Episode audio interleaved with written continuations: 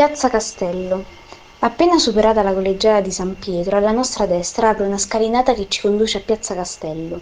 Verso la metà della stessa, sullo spigolo del palazzo a sinistra, lo stemma della famiglia Colonna ed un simbolo apotropaico. Se alziamo gli occhi ci troviamo davanti alla gigantesca rappresentazione di Marcantonio Colonna, realizzata dall'artista piemontese Nieve al secolo Danilo Pistone classe 86. Intriganti particolari inseriti nell'opera che rendono caratteristica la figura del condottiero ammiraglio tra i vincitori della battaglia di Lepanto, dopo la quale diventerà anche feudatario di Anticoli. La piazzetta, cuore del centro storico, era la corte del castello, intorno a cui si svilupperà pian piano tutto il tessuto architettonico architettonico sia dal, della vecchia sia della nuova città.